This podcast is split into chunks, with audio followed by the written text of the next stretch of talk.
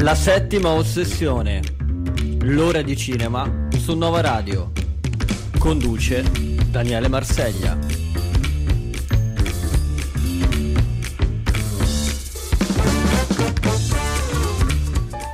Buonasera, ci siamo, ci siamo con la settima ossessione. Buonasera, buon venerdì pomeriggio, le 17.07 in questo momento.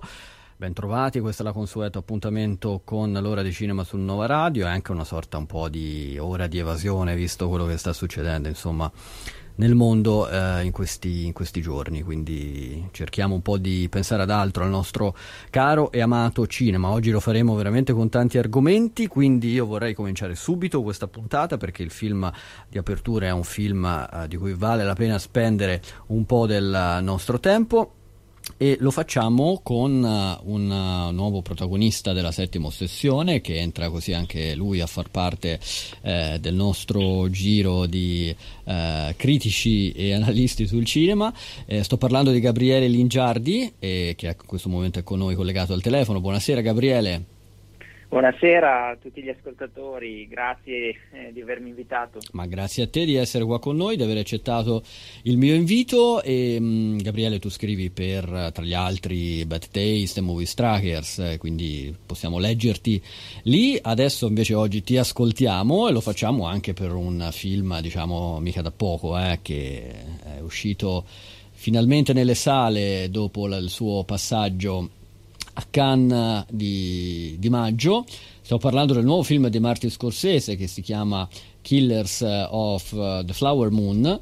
È uscito proprio ieri nei cinema italiani, però se sei d'accordo io farei così, uh, ci ascoltiamo un po' di trailer e poi ritorniamo e parliamo di questo film, ok?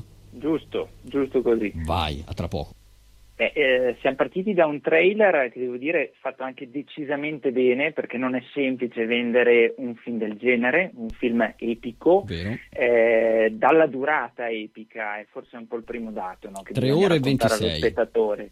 3 ore e 26, quasi 3 ore e mezza, sì. eh, se andate nelle sale dove fanno la pubblicità prima in intervallo, eh, vi trovate impegnata tutta la serata, sì. forse anche parte della notte. Probabile. Quindi il mio consiglio è di andare a vederlo soprattutto nel pomeriggio perché è un film non semplice, richiede un po' di lucidità, richiede di essere seguito, ma poi come tutte le grandi opere che richiedono un po' di fatica poi ripagano perché eh, Killers of the Flower Moon è tratto da un libro di David Gran e racconta eh, della nazione Osage, una, eh, un territorio, eh, si dice nel film, benedetto da Dio. Benedetto da Dio perché su quel territorio eh, negli anni 20 del 1900 si trovano dei giacimenti di petrolio. Gli Osage hanno una particolarità però, eh, hanno deciso che gli appezzamenti di terreno così ricco se lo vogliono tenere loro. E quindi inizia in Killers of the Flower Moon eh, portandoci all'interno di questo mondo, di questa cittadina, dove noi seguiamo il personaggio poi di Leonardo DiCaprio che torna dalla Grande Guerra e si ritrova a rifarsi la vita eh, in questa appunto terra benedetta da Dio. Ci sono però anche degli omicidi e io non andrei troppo oltre perché no, no, il ecco, film ha anche un aspetto esatto. esatto ha un aspetto interessante no? di cercare di capire anche che cosa c'è dietro quello che sta succedendo in questa società. Ma sin dall'inizio, più o meno per le prime due ore, la cosa eh, che è veramente straordinaria di questo film è come Scorsese riesca a portarci all'interno di una società che ci sembra sempre più viva. I set sono pieni di comparse che entrano e escono dall'inquadratura, noi ci sentiamo appunto come il personaggio eh, Ernest, eh, interpretato da Leonardo DiCaprio, cioè eh, pian piano iniziamo sì. a conoscere i tanti personaggi e i tanti luoghi di questa bellissima storia. Perché infatti il personaggio di DiCaprio, pre- una delle primissime scene è proprio il suo arrivo con uh, il treno, con questa locomotiva proprio nel villaggio, no? E quindi è com- eh, così come, come, Leonardo DiCaprio anche noi scendiamo dal treno e ci immergiamo in, questo, in questa terra che è un po' uno dei grandi temi eh, del western. Il treno certo, è treno sempre il mezzo no? che sì. porta un po' la frontiera nella città, nella grande città e la grande città nella frontiera. Qui questo incontro tra un luogo quasi ancora primordiale e l'America più civilizzata arriverà nel personaggio di un detective dell'FBI, FBI che era nato da poco sotto la direzione di J. Edgar Hoover. Piccola nota da cinefilia, Leonardo DiCaprio aveva interpretato J. Edgar Hoover nel film di Clint Eastwood. Esatto, tra l'altro proprio in que- in, partendo anche da, un, da, quel periodo lì, perché eh, Hoover, quando sono narrati i fatti eh, di Killers of the Flower Moon, non aveva neanche ancora neanche 30 anni e già era appunto a capo dell'FBI. Eh sì, un FBI molto diverso da quello che conosciamo oggi, oggi sì. e che qui viene fatto vedere, eh, secondo me, in una maniera quasi eh, romantica da parte di Scorsese, perché eh, sono detective imperfetti che stanno cercando di imparare il mestiere, ma che servono per portare veramente in un territorio fatto quasi di bestialità, di, di leggi della natura dove vince il più forte o il più furbo, ecco loro cercano con la loro indagine di portare un qualcosa dell'America più civile, eh, insomma quella che eh, molti film poi hanno voluto raccontare. Scorsese è sempre Scorsese, quindi i suoi temi che arriveranno soprattutto alla fine del film sono quelli, un grande senso di colpa, eh, una grande visione proprio della storia, come se i singoli potessero fare la storia di una nazione, si parte tutto dalle strade. Io invito in queste 3 ore e 30 a guardare soprattutto questo aspetto, di come sono riprese le strade e come sono ripresi i luoghi. Guarda, nelle varie interviste rilasciate da Scorsese, lui l'ha detto chiaramente, eh, ha 80 anni, quasi 81, non ha più tempo e quindi ogni film che sceglie di fare è un film pesato. E allora eh, sembra quasi una contraddizione, no? Non avere più tempo ma fare un film lunghissimo. Infatti si respira, e... secondo me, anche molta libertà, cioè si vede che Scorsese è stato come dire, libero, cioè ha voluto raccontare la storia proprio che, che, gli, che gli, andava, cioè si, si respira eh, sì. proprio questo, questo sentore qui lui l'ha detta così, dice io non ne posso eh. più, non, non, ho più le energie esatto. per fare un'inquadratura che non è necessaria, esatto. per fare una sperimentazione Alle... che non ho veramente mm-hmm. voglia di fare e si vede anche nel film, cioè mm. ogni movimento di macchina serve. Poi... Ma poi la regia è molto anche secca, asciutta per sì, certi versi. Per perché se ci sono delle inquadrature, che, insomma, questi campi lunghi, no? a volte negli esterni, sono bellissime, aiutate anche da una splendida fotografia, sì. anche questa molto essenziale, appunto. Sì, sì, esatto, esatto. Poi vabbè, c'è Leonardo DiCaprio che recita, secondo me esagerando un po', con un, una faccia sempre imbronciata. Eh, c'è quel ghigno che è un po' tra Stallone, un po' tra il Marlon Brando e un, po', me, un, po', Jack Nicholson, eh, a ricordarlo. sembrava un po' l'emoticon di quando eh sì. si è un po' delusi, no? la faccia triste e delusa. Invece c'è un Robert De Niro, secondo me, straordinario. Non so cosa ne pensi tu. Sì, sì, sì, sì, sono concorde, anche se secondo me entrambi gli attori che per la prima volta lavorano insieme, perché eh, Robert De Niro diciamo, rappresenta la prima parte della carriera di, di, di Martin Scorsese, l'attore feticcio della prima parte della carriera di Martin Scorsese, mentre Leonardo DiCaprio lo rappresenta quello dagli anni 2000 in poi, no? pensiamo che ne so a uh, The Departed, Shutter Island, The Aviator, Gangs of New York, penso fu, cominciò proprio nel 2000 il sodalizio tra DiCaprio e Scorsese proprio con Gangs of New York, un film che per certi versi insomma lo può, uh, non dico ricordare, ma insomma può essere eh, far parte eh anche un po' di una mh, mm, trilogia, no, perché forse un altro film, però mh, mm, sì, di, di, della, è, è della nascita legato. di una nazione, ecco, diciamo così. E, ehm, mh, però diciamo che i, i due si amalgamano, amalgamano, molto bene, sia De Niro che DiCaprio, perché nessuno sovrasta l'altro.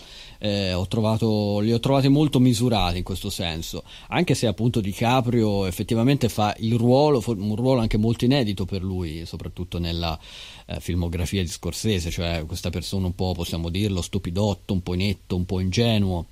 Eh, che non si rende sì. bene conto no? quello che gli succede intorno, intorno, a sé se non gli viene detto o magari non gli viene come dire ehm, non gli viene lui riceve anche diciamo delle, delle possiamo dire sculacciate no? da, dallo zio no? per fargli capire come più, stanno più letterali di quanto si esatto creda. proprio letteralmente delle sculacciate per fargli capire quello che sta succedendo e quali sono gli scopi veri del, del proprio zio quindi ho trovato un, un'ottima amalgama da segnalare devo dire anche la presenza di questa grandissima attrice che è rimasta Lily diciamo Gladstone, Lily Gladstone eh, nativa proprio della popolazione Osage se non sbaglio proprio proprio di, la, di, quella, sì, sì, di quella parte lì. E, un volto molto cinematografico, molto uno sguardo pazzesco. Lei lavora sugli occhi, come guarda DiCaprio, con una severità e con un, invece un contrappeso. Lei sa quello che sta succedendo, è molto sveglia, è una figura femminile molto interessante. Eh, lei è veramente non una scoperta perché insomma la, la conoscevamo già, però eh, funziona però qui diciamo il suo primo, suo primo, ruolo che gli può dare davvero la, la visibilità che, che, si merita in un certo senso perché anche lei in un'intervista ha parlato delle difficoltà di, di trovare dei ruoli ad hoc per lei no? Eh. ha parlato anche appunto di un provino fatto per la serie quella di um, adesso mi viene in mente con Kevin Costner e, che si che è Yellowstone se non sbaglio, sì, eh, che è stata scartata al provino. E, però poi insomma Scorsese come sappiamo è anche un ottimo eh, direttore di casting in questo senso, sceglie sempre del, degli attori e, e, li riesce a dare anche una direzione ottima perché poi il lavoro del regista è anche quello di dirigerli gli attori. Ti faccio una domanda, eh, possiamo definirlo anche in un certo senso. È un film che ha, mm, sempre più spesso adesso è difficile mm, nel cinema che tu che insomma ti occupi di cinema, scrivi di cinema e mastichi quindi di cinema, è sempre più difficile nel cinema moderno incastonare i film in un determinato genere. No? Molte volte ci troviamo, che ne so, di fronte ad un film e diciamo, ma questo come possiamo definirlo questo film? Un thriller, un dramma, una, una commedia? Molte volte questi generi si contaminano tra di sé, no? Anche in questo senso Killers of the Flower Moon è difficile etichettarlo in un, uh, in, un, uh, in un, genere solo, però possiamo definirlo il primo non western di, di Martin Scorsese? Sì, sì, mi piace molto questa cosa che hai detto, cioè l'idea di amalgama, no?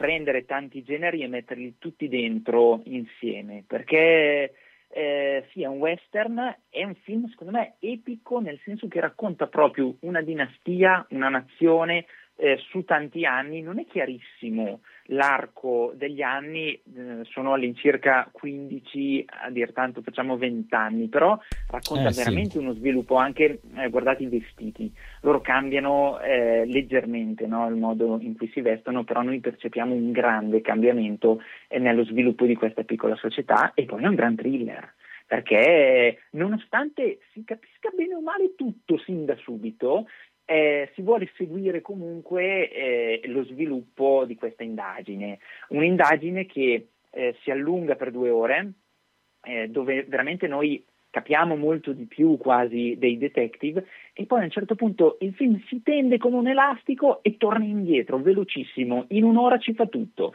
ci dà le risoluzioni e soprattutto ci dà eh, la chiusura morale, c'è tanta fede in questo film, è quasi anche un film religioso perché si apre quasi anche con una cerimonia, eh, c'è tanto veramente il tema del peccato, della, eh, del rimpianto quasi di una vita e non so se vi ricordate The Irishman che era stato definito dal direttore della mostra del cinema di Venezia, eh, Barbera, un film prostatico, cioè sulla prostata, questo è un film viscerale perché le viscere raccontano sì. tanto dei personaggi, sì. ogni tanto questi si contorcono e dicono io ho mal di stomaco e quando lo vedrete capirete il perché. Capiremo il perché, esatto.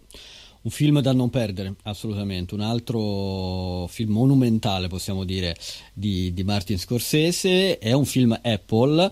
Eh, sappiamo bene diciamo, la diatriba che eh, Martin Scorsese molte volte si è esposto in prima persona. Tra l'altro, si, si, espone in un certo senso anche qua, in questo film, senza anticipare niente in prima persona, proprio fisicamente, senza dire niente, però non diciamo altro per non rovinare.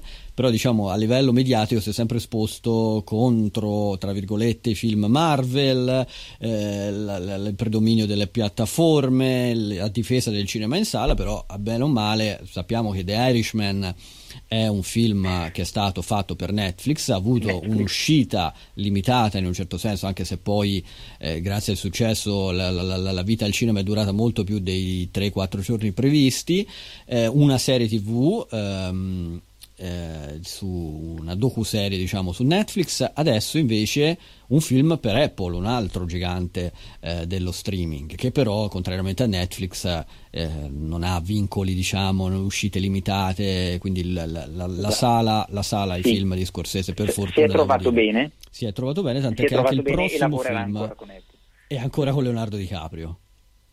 Esatto. E ancora con Leonardo ormai si, si circonda dei fidati. Sì, esatto, esattamente.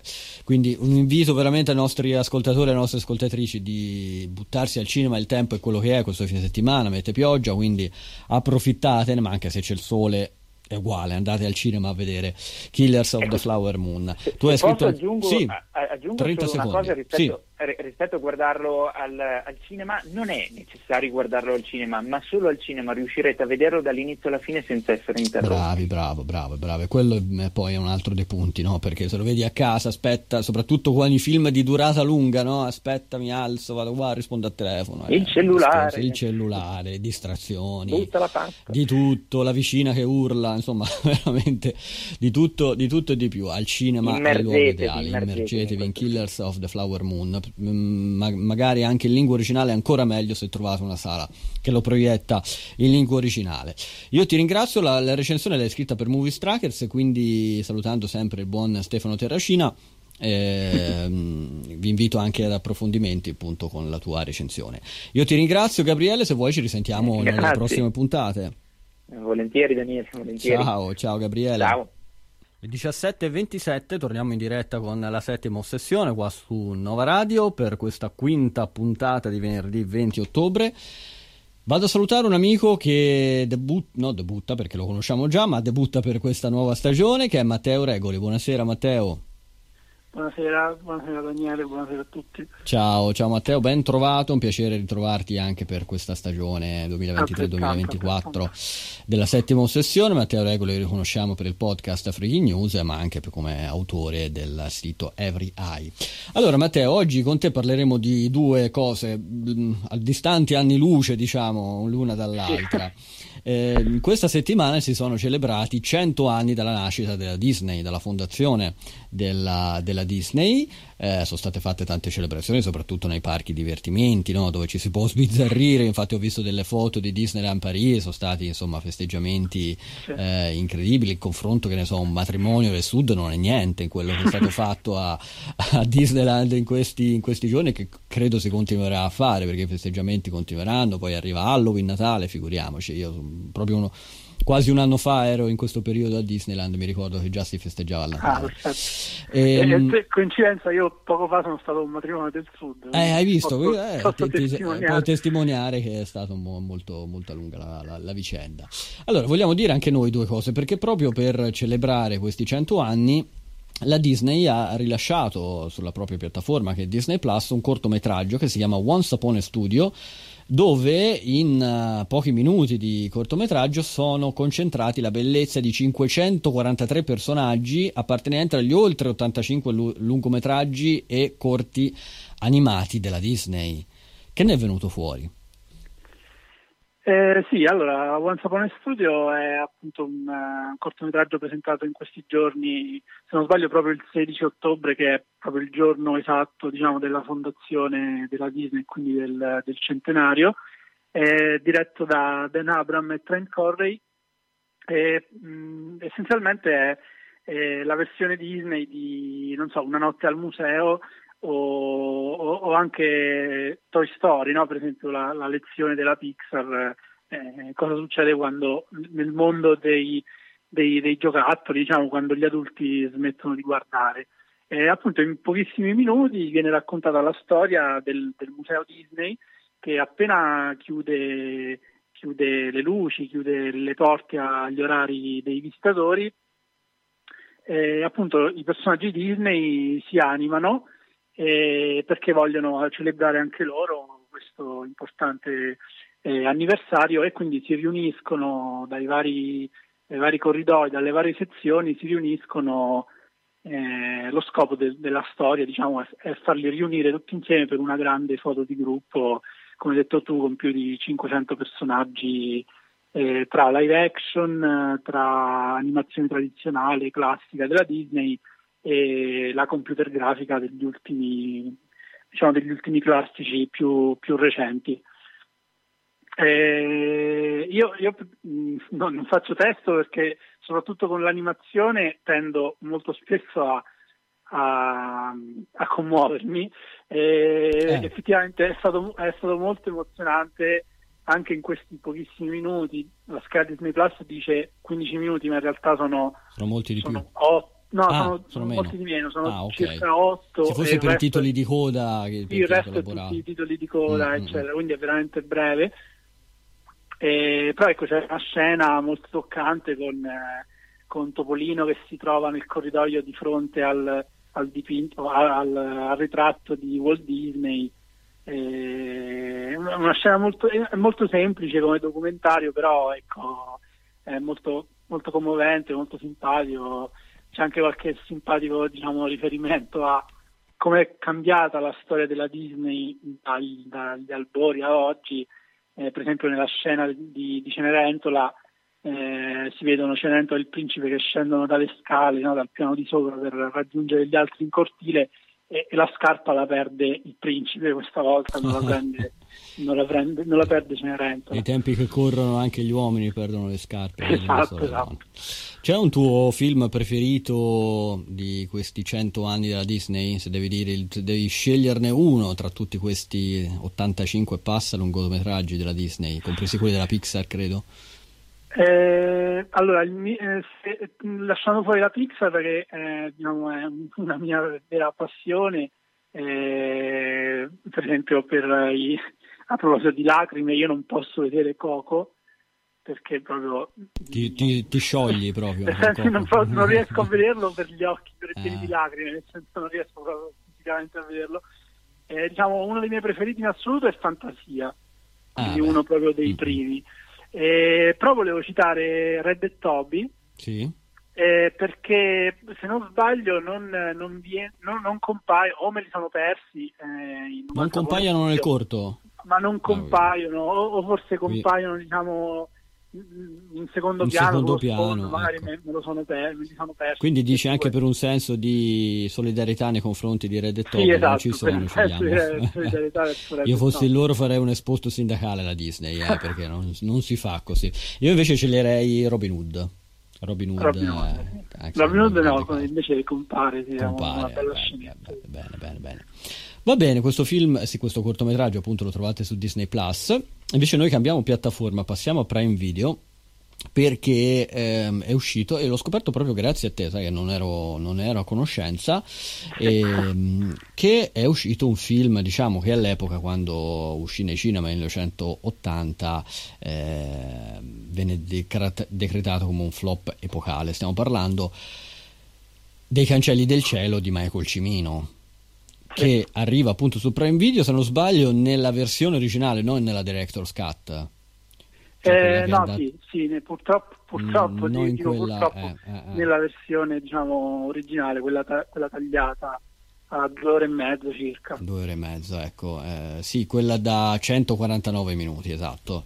Eh, vedo adesso, perché esistono tre versioni, c'è quella originale, 219 minuti quella tagliata 149 che è stato fatto appunto un rimontaggio e poi c'è la director's cut di Cimino di 216 minuti allora innanzitutto vorrei eh, che magari chi non fosse a conoscenza perché Michael Cimino lo eh, mettiamo sempre quando pensiamo a Michael Cimino pensiamo al cacciatore che è un grandissimo film sì. però appunto si è reso protagonista anche di questo altro straordinario film Cancelli del cielo che ebbe appunto una vita molto travagliata anche a livello di produzione di eh, post produzione e quant'altro, ma appunto quando poi debuttò nelle sale fu fatto un grande investimento di soldi e invece fu un flop epocale, perché poi nel corso del tempo I Cancelli del Cielo è diventato quasi un film cult. Allora sì, eh, I Cancelli del Cielo, mh, mm, la cosa interessante è che non è solo uno, di, uno dei capolavori diciamo, assoluti della storia del cinema, ma è anche uno di quei capolavori che eh, vengono accompagnati da una storia, come hai anticipato tu, una storia dietro le quinte molto, molto affascinante, eh, che appunto ha contribuito nel tempo ad aumentarne la fama, il mito. E, ehm, la, la, trama del film che forse è, un, è un troppo articolata per riassumerla così in pochi minuti, eh, praticamente è basata su, su un, fatto, un, fatto, vero, eh, conosciuto come la battaglia di Johnson County, e, mh, quando mh, praticamente il governo del, del, Wyoming stilò una sorta di lista della morte eh, per far fuori vari de- proprietari terrieri appartenenti a una comunità di immigrati specialmente polacchi, eh, che appunto si erano stanziati quel, nel, nel, Wyoming e stavano iniziando a, dare, a, dare, fastidio sostanzialmente. Quindi è un film che eh, non, non, dopo il cacciatore non, non, le mandava a dire verso il sogno americano, eh, il governo eh, e queste cose qui. Tra l'altro è curioso che esca adesso su Prime Video perché eh, ci sono molti temi e molte anche a livello produttivo, molte similitudini con Killers of the Flower Moon eh, già, già, eh, già. di Scorsese. Che tu hai visto, eh? Entram- sì, sì, sì.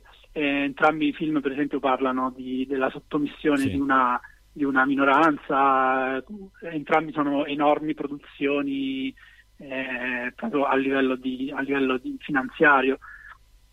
E appunto tu hai detto della, della sfortunatissima eh, vicenda eh. produttiva eh, del film.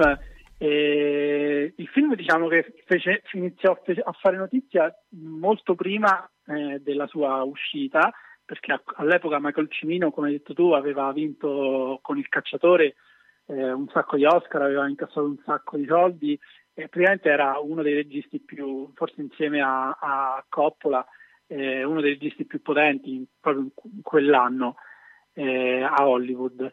E quindi praticamente la United Artists gli diede mh, carta bianca per realizzare questo film epico western revisionista.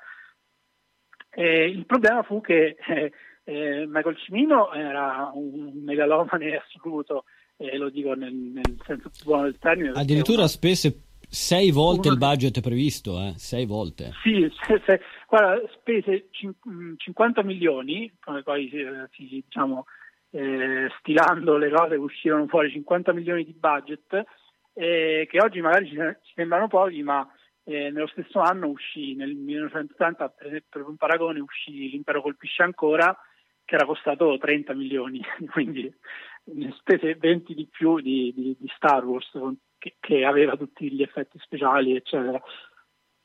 E il fatto è che eh, perché si verificò questo, eh, questo, questa debacle, eh, questo sperpero di denaro incredibile? Perché eh, Cimino voleva fare un film eh, fuori dal mondo.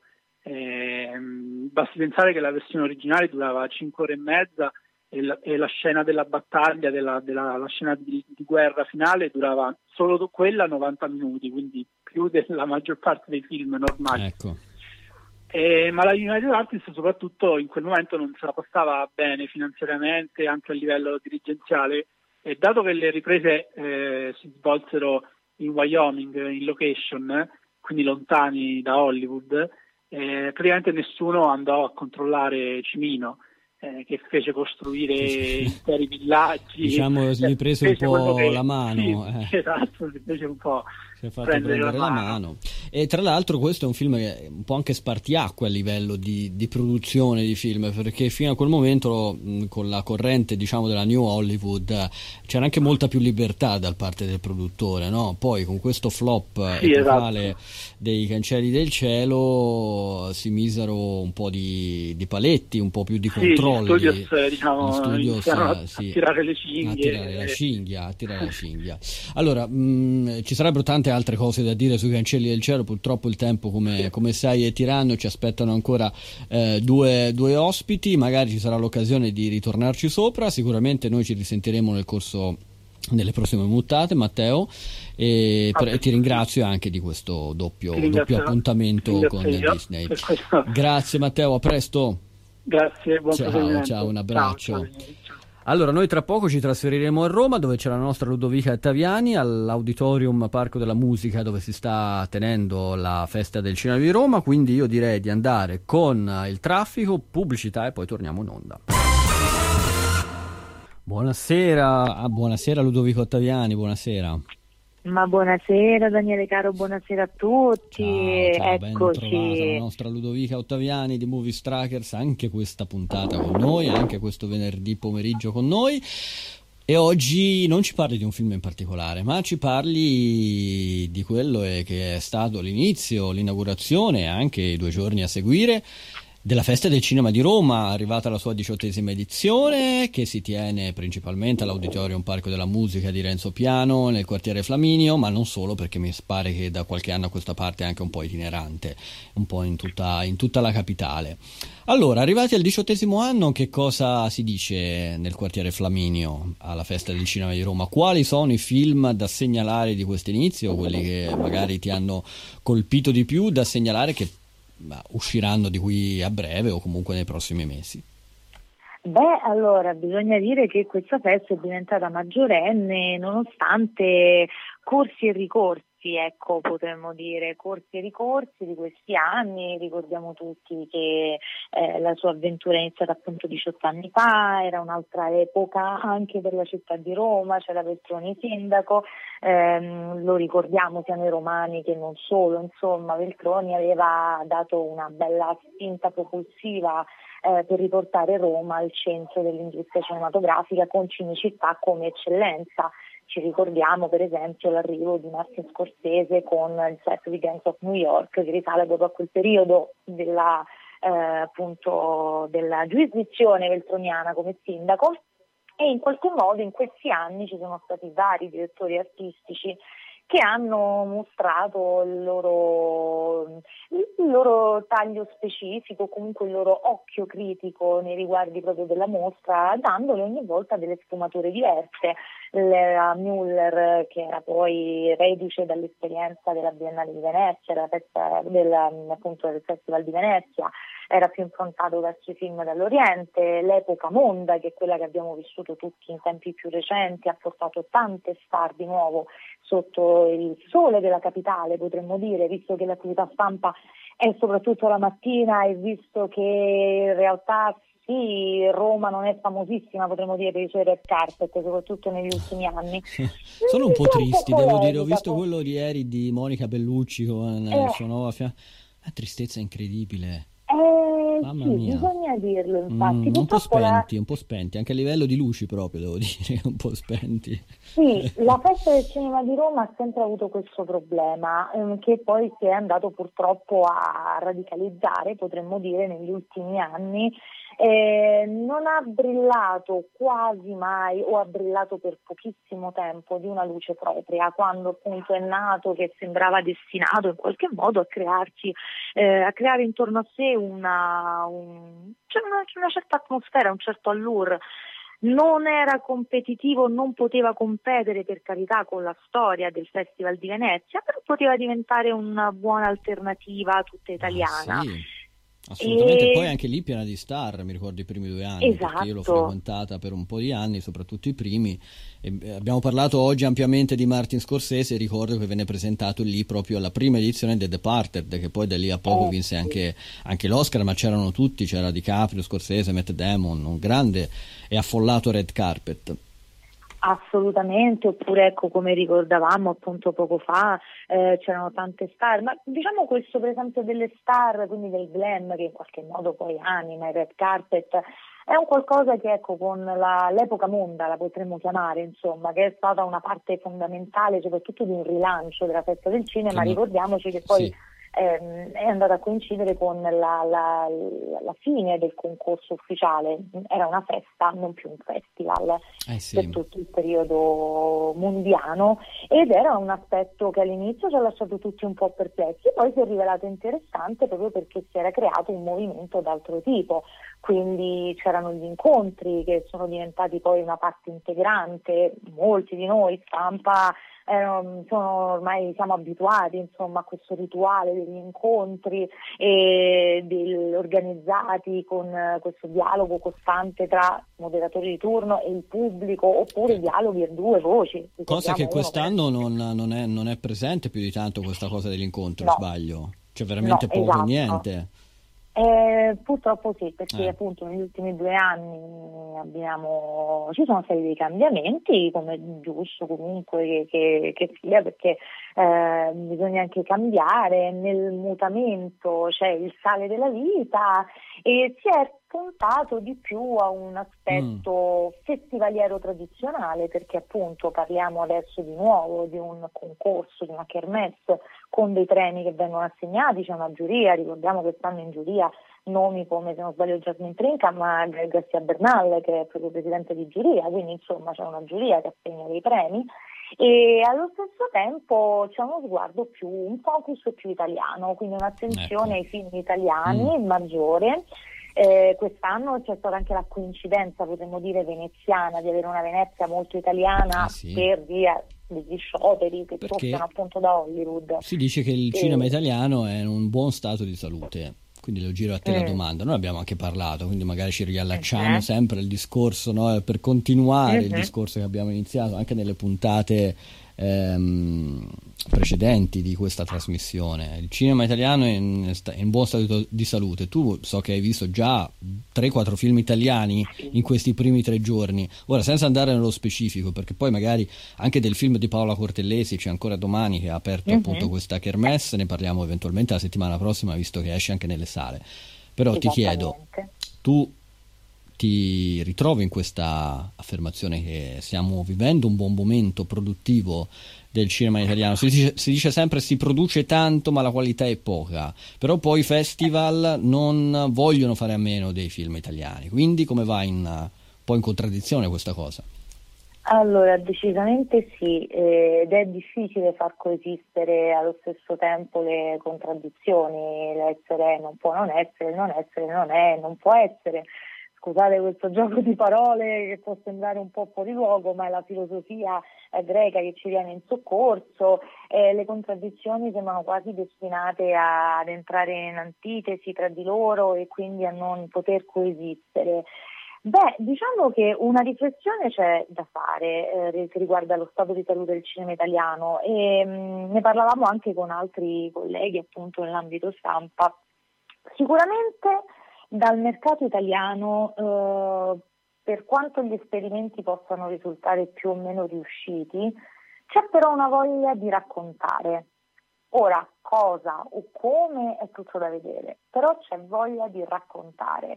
Molti film invece, anche attesi, eh, o comunque titoli caldi che vengono da, da fuori, che sono appunto internazionali, mh, mm, americani è il mercato più indie perché molti titoli poi provengono da festival come quello di Toronto, quindi è un tipo di taglio specifico di mercato.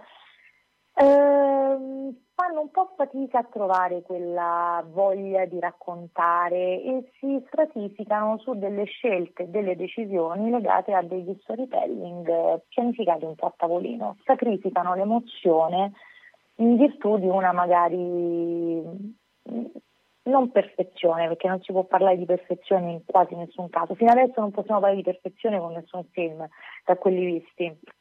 E siamo ancora all'inizio della festa, ovviamente.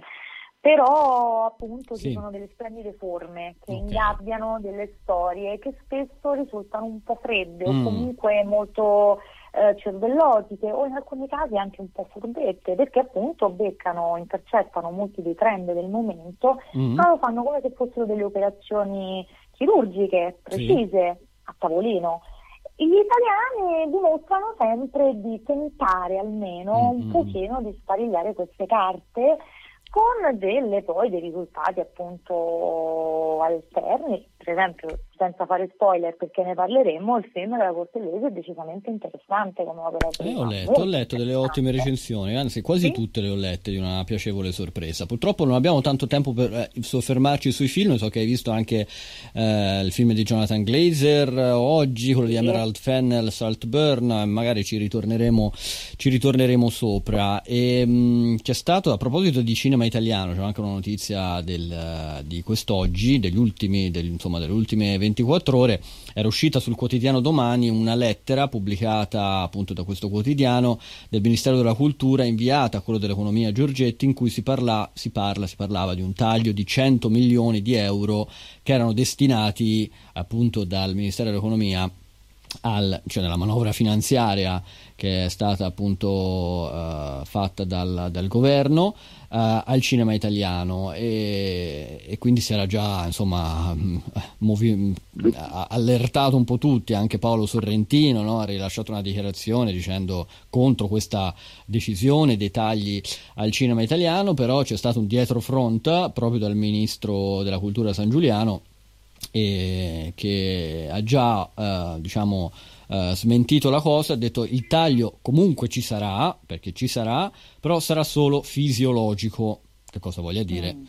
Non si sa, però pare che non ci saranno i tagli così eh, previsti di 100 milioni, però tagli ci saranno, quindi vedremo un po' che cosa si dice sempre, no? ridistribuzione dei soldi, però quando si va a finanziare il cinema italiano non, non si va a finanziare soltanto il set, c'è anche tutto il comparto appunto eh, della, delle sale e, e, tutto quanto. Va bene, comunque questo è un argomento su cui magari ci ritorneremo se ci sono sviluppi. Eh, ti do solo 30 secondi perché oggi stiamo oh, andando oh, veramente... stiamo, andando, siamo un po' stretti, però il discorso che abbiamo fatto, al di là dei film su cui appunto, visto che poi usciranno e noi saremo qua fino a, a, luglio del prossimo anno, ci sarà modo di ritornarci sopra. Oh, e, um, il film che magari ti ha colpito di più in questi primi tre giorni, quello della Cortellesi? Abbiamo perso Ludovica, va bene, comunque avevamo comunque rimaniamo, rimaniamo in sospeso su quale sia il film eh, che Ludovica ha apprezzato di più. Tra poco si parla come sempre di serie televisive. Un saluto come sempre a quest'ora a Federico Vascotto di Movie Player, buonasera Federico, ciao. Ciao, ciao, Daniele, ben ritrovato e ben ritrovati a tutti gli ascoltatori. Ben ritrovato anche a te, anche tu nel pieno della festa del cinema di Roma, eh, ne abbiamo sì, parlato sì. poco prima, ecco però ci sei, ci sei anche oggi e quindi ti ringrazio. Siamo ci sei per parlare innanzitutto di una serie televisiva della settimana che abbiamo scelto e si intitola Bodies, si trova su Netflix, per l'esattezza è una miniserie inglese non è stata molto pubblicizzata perché in questo caso poi cercheremo anche di capire il perché certi prodotti Netflix li tiene un po' così in, uh, tra le seconde righe. Però insomma raccontaci un po' di questa serie televisiva e perché ne vale la pena, vale la pena recuperarla. Okay. Assolutamente. Allora intanto io ve la presento proprio così, con una frase diciamo, cioè Uh, se io vi dico quattro detective, quattro piani temporali, un unico cadavere, credo che forse già un po' ho, ho, catturato la vostra attenzione, penso, no? perché è una frase, uno slogan che secondo me è abbastanza no? rende l'idea di appunto una miniserie inglese, un giallo, un thriller che però ha qualcosa di diverso, perché non è il solito racconto no? a cui gli inglesi che sono bravi a fare le miniserie, lo sappiamo, insomma ci hanno abituato, ma il cadavere è sempre lo stesso che viene ritrovato a distanza di anni, dal 1890 arriviamo al 1941, al 2023, quindi ai giorni nostri, e addirittura nel futuro, nel 2053, da quattro detective diversi che quindi eh, iniziano a svolgere quattro indagini diverse parallele, che ci vengono raccontate parallelamente, ok, uh, de, negli episodi della miniserie, e man mano che indagheranno scopriranno che in realtà, visto che il cadavere è lo stesso e non ci si spiega questa cosa, no? visto che come ho, raccontato il range eh, diciamo di temporale è abbastanza ampio, ecco, copre due secoli, com'è possibile che il cadavere sia lo stesso, chi è il colpevole e che cosa è successo? Uh, le indagini di questi detective porteranno diciamo, a una soluzione che eh, dovrà incastrare tutti i pezzi del puzzle, in questo caso letteralmente perché parliamo appunto di quattro epoche completamente diverse, un contesto storico eh, completamente diverso. Passiamo dagli anni di Jack lo Squartatore nel 1980 e 1890 al, agli anni del, del conflitto mondiale eh, e di Hitler nel 1941 in cui abbiamo un poliziotto corrotto, nel primo abbiamo un poliziotto invece che ha un segreto che non svelerò qual è, okay, che verrà poi eh, svelato insomma, nel corso degli episodi, uh, abbiamo una detective di origine musulmana nel 2023, quindi una storia familiare un po' complessa alle spalle, e per finire nel 2053 uh, una detective che ha un, un problema spinale che ha risolto proprio grazie al fatto che entra la polizia. Anche qui non entro troppo nei dettagli, ma so, hanno tutti un passo di arredo che uh, letteralmente sono, sono, in quei giorni insomma, in cui è ambientato il loro arco temporale. È una serie molto avvincente, di quelle proprio che ti intrippano, come si suol dire, ok? Perché appunto già da questa presentazione avete un po' compreso, no? Che si tratta di una cosa molto uh, molto complessa da, da, seguire ma molto avvincente allo stesso tempo ed è molto bello il, il gioco di colori scelto per rappresentare ogni uh, piano temporale in modo che uno si renda sempre conto esattamente in quale epoca siamo, una cosa che si era già vista in un'altra serie che sta su Prime che si chiama Cruel Summer, ecco, in cui la fotografia con dei colori ben precisi ci diceva in che uh, piano temporale siamo. Eravamo. No. Eravamo, okay. sì. Ok, quindi abbiamo detto questa se- miniserie si trova su Netflix, abbiamo detto che non, non è stata molto... Quando, quando c'era il calendario, no? le uscite del mese, questa non c'era, o sbaglio? Eh, mi pare che ci fosse, ah. però infatti io ero curioso di chiederti, mm. quindi tu non l'hai vista troppo pubblicata, non ti è arrivata diciamo eh, tramite no, i canali no, social? No, no, no, no. Perché quando anche... ne avevamo eh. parlato no, per decidere, tu mi, Sì. infatti mi hai dato questa risposta che mi ha molto stupito, quindi non, l'hai trovata, in effetti Eh, non l'hanno esatto. molto pubblicizzata, ti, do, Esatto. ti do ragione su questo. E devo dire una cosa, magari sarà un capitolo per la prossima volta perché poi adesso apriamo come sempre anche la finestra Sì. sullo sciopero. Sì. Eh, ultimamente, negli ultimi, nell'ultimo paio di anni, i social di Netflix mi stanno un po' deludendo perché c'avevano delle genialate, non so se ti ricordi, vero, la sì, prima sì, volta no. face- facevano delle cose che erano È la cosa che fanno, sanno fare meglio. È, E eh, sapevano fare- adesso si sono un po' omologati a quelle che sono insomma eh, trend. eh, esatto anche hanno scelto secondo me anche un ben preciso target di pubblico molto, molto adolescenziale ma ne riparleremo questo Molto è un altro, un altro argomento molto interessante magari quando avremo più tempo ne riparleremo perché ci sono novità un po' sì, un po' no, diciamo, per quanto riguarda lo sciopero degli attori che sta continuando, eh, sta Esatto. proseguendo in quel di Hollywood, però c'è una notizia degli ultimi giorni che un gruppo di eh, star hollywoodiane, da George Clooney a Scarlett Johansson, Ben Affleck, Emma Stone, eh, Tyler Perry, eccetera, eccetera, ha detto cioè, lo, lo dico molto in maniera molto semplice, poi magari approfondisci tu.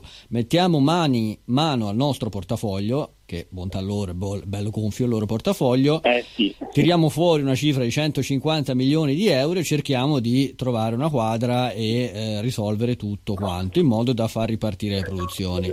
Però la Francesca Tata ha, ri- la nostra ha risposto in poche sì, parole picche. Ecco, però spiegaci meglio tu com'è andata sta cosa. Sì, allora sì, eh, è andata cioè, mh, più o meno come hai detto tu, ma e questo ha fatto riemergere la cosa che era già emersa quando lo sciopero degli attori è iniziato, e cioè il fatto che molti dei commenti che giravano sui social eh, dagli utenti, no, diciamo fuori dal mondo di Hollywood, erano ah, ma che, ma che scioperate voi attori che tanto non avete problemi rispetto agli sceneggiatori che come sappiamo sono sempre fragilizzati, sempre non considerati. In realtà poi sono usciti moltissimi video, reel, eccetera, di varie star meno conosciute che non sono i nomi che appunto hai giustamente appena, appena elencato, che sono un- tipo il 5% di tutta l'industria, ok, nella percentuale totale, che sono quelli in realtà che devono fare anche altri lavori lavori che devono faticare per arrivare a fine mese, gli attori meno conosciuti che hanno ruoli eh, magari eh, da comprimari, da secondari, ricorrenti, guest star, eh, eccetera, eccetera, e non hanno il patrimonio che hanno appunto eh, gli attori che, che hai tu elencato. Loro si sono setti, diciamo,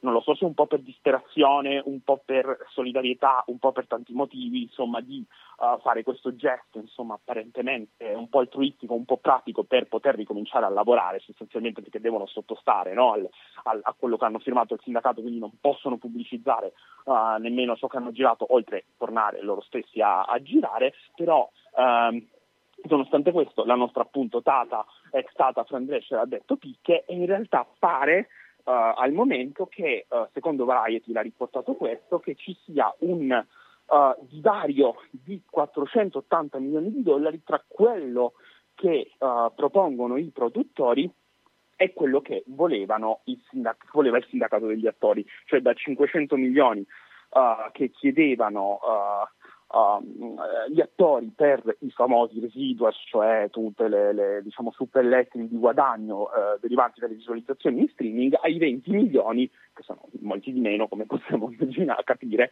prodotti da, eh, proposti dai produttori. Quindi in realtà per provare a sopperire questo, questo gap si erano offerti appunto questo gruppo di attori da quelli che guadagnano di più e che risentono meno diciamo, no, del, dello sciopero, però nonostante questo uh, neanche questo insomma, ha fermato uh, i picchetti Niente. e siamo ancora in una eh. fase di stallo. Siamo in una fase di stallo che probabilmente... Lo dico, mancando dieci giorni a 31 ottobre, che no, era il che si siano dati per poter dare una mezza stagione a sì. quella televisiva da, da marzo prossimo Niente. in poi la vedo sempre più dura. E questo anche con tutte le conseguenze del caso a livello certo. pubblicitario, certo. incassi da parte dei network. E anche insomma, è... pubblicitari, esattamente. Sì, esattamente sì. È una cosa che probabilmente si potrà ripercuotere anche, io penso, ai festival. È vero che i film vengono girati con che hanno una grande post-produzione, quindi forse già ancora il 2024 non ne risentirà proprio, soprattutto la prima parte, tanto. Però ecco, forse è dura, non lo so, io penso che ne so, una Venezia del 2024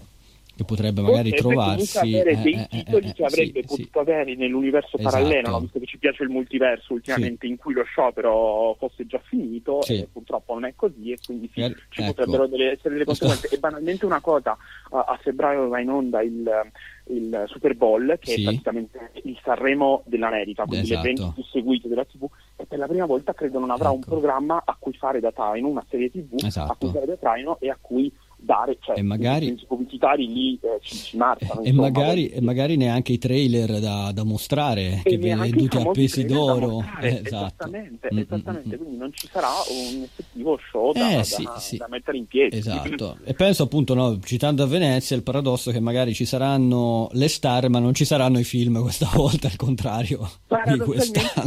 Sì, al contrario. In questa, come sta succedendo tra l'altro alla festa di nome in questi giorni, al contrario, eh, no? che non esatto, che non ci star, sono, non ci sono le star, esatto, esattamente, esattamente. Vabbè, noi siamo sempre qua a monitorare la situazione, vedremo che cosa succederà, ci auguriamo ovviamente che la situazione si risolva notizie le prossime in primis, esatto, per le ragioni, per le ragioni degli, degli, attori in primis e poi anche per, uh, per noi che insomma per l'industria, eh, per l'industria no? cinema, a lavorare certo, che poi nell'industria diciamo indirettamente fanno parte anche chi si occupa di cinema a livello giornalistico. Quindi, eh certo, assolutamente, eh, eh, è una ripercussione È una ripercussione, noi. una reazione a catena, diciamo così. Federico, io ti ringrazio come al solito, ci sentiamo settimana prossima, buona festa del cinema. Grazie a te e un, bacio, un abbraccio a tutti, buon weekend. Ciao, ciao Federico, ciao ciao ciao ciao. ciao. Allora, noi siamo arrivati in conclusione anche di questa quinta puntata, alle 18 e 7 minuti qua su Nova Radio. Io vi ricordo che andremo in onda ancora per una settimana al venerdì, esattamente il 27 ottobre, cioè settimana prossima, venerdì prossimo, saremo in onda sempre dalle 17.05 in diretta su Nuova Radio. Dopodiché ritorneremo al mercoledì, ma lo faremo a partire dall'8 novembre. Segnatevelo sulla vostra agenda, sul vostro telefono, dovunque, sul calendario. Ritorneremo in onda l'8 novembre, saremo fermi per una settimana perché il primo novembre è festa, ogni santi cade proprio di mercoledì, quindi noi torneremo in onda il mercoledì a partire dall'8 novembre, ma insomma modo di, avrò modo di ricordarvelo anche la prossima settimana quando, ripeto, saremo ancora in onda di venerdì alle 17.05 in diretta su Nova Radio. Io vi ricordo anche che i podcast eh, sono riuscito a mettermi in pari e quindi ho caricato tutti i podcast su Spotify e Amazon Music e quindi li trovate fino alla quarta puntata, quindi la prossima settimana troverete anche quello di questa puntata. Io vi ringrazio, vi lascio adesso la programmazione musicale di Nova Radio e vi auguro come sempre una buona serata.